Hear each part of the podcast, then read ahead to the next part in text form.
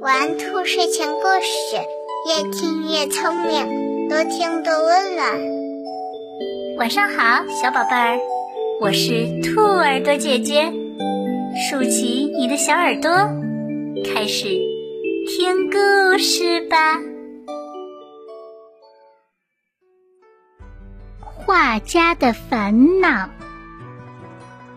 有一位画家，他的画画水平非常的高，可是名气一直不大。他自己非常的不服气，想试图改变一下现状。于是啊，他想从自己这十多年来的作品中，精心挑选出一幅最好的，准备让当地有名的画家来点评一下。如果能碰到欣赏自己的伯乐，自己的出头之日也就不远了。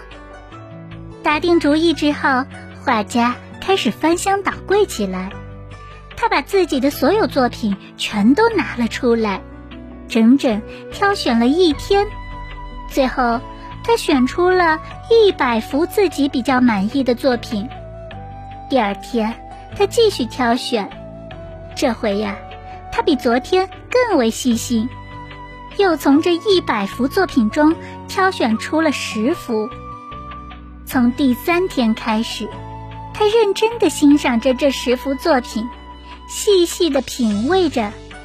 经过了又一轮的认真筛选之后，最终他选定了一幅作品。他拿着这幅作品，反复的看了好几遍。认为它不愧是百里挑一的好画，无论从画工还是从创意上都无懈可击。他打定主意，明天一早就拿着这幅作品到本地最有名的画家那里去。到了晚上，他的心情非常的激动，所以一点儿都睡不着，因为呀。明天他要面对的是本地威望最高的画家，如果他对这张画感兴趣，自己这么多年的心血就算是没有白费。因此，他又拿着这幅作品，把每一笔都看得非常的仔细，生怕有一点儿的纰漏，落个贻笑大方的后果。突然，他惊叫了一声。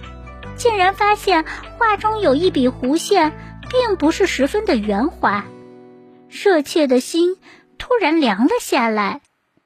他心想：这一笔虽然处理的不够精细，但并不影响整幅画的精美，应该不会有人看得出来。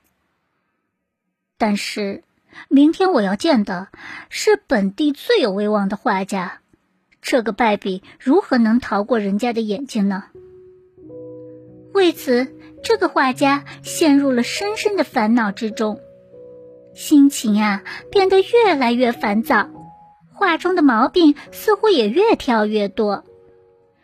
眼看就要天亮了，画家经过一宿的折磨后，手里拿着这幅百里挑一的作品，一直发呆。他开始怀疑自己的画技了。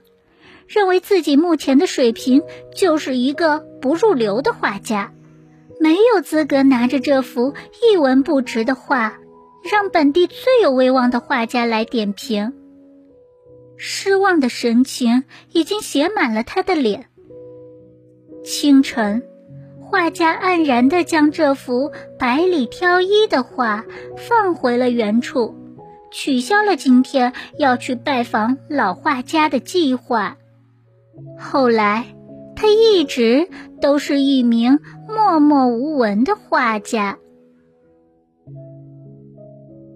这位画家，他对自己要求高，本来是一件很好的事情。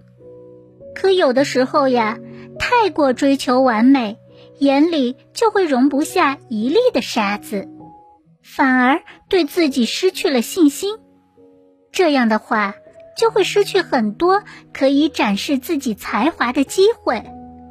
小朋友，对自己要求高是正确的，但同时呢，我们也要相信，自己是很棒的。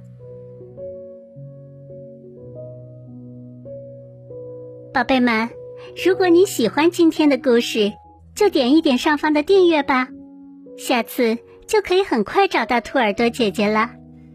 睡觉时间到了，明晚九点，兔耳朵姐姐还在这里等你哟，小宝贝，晚安。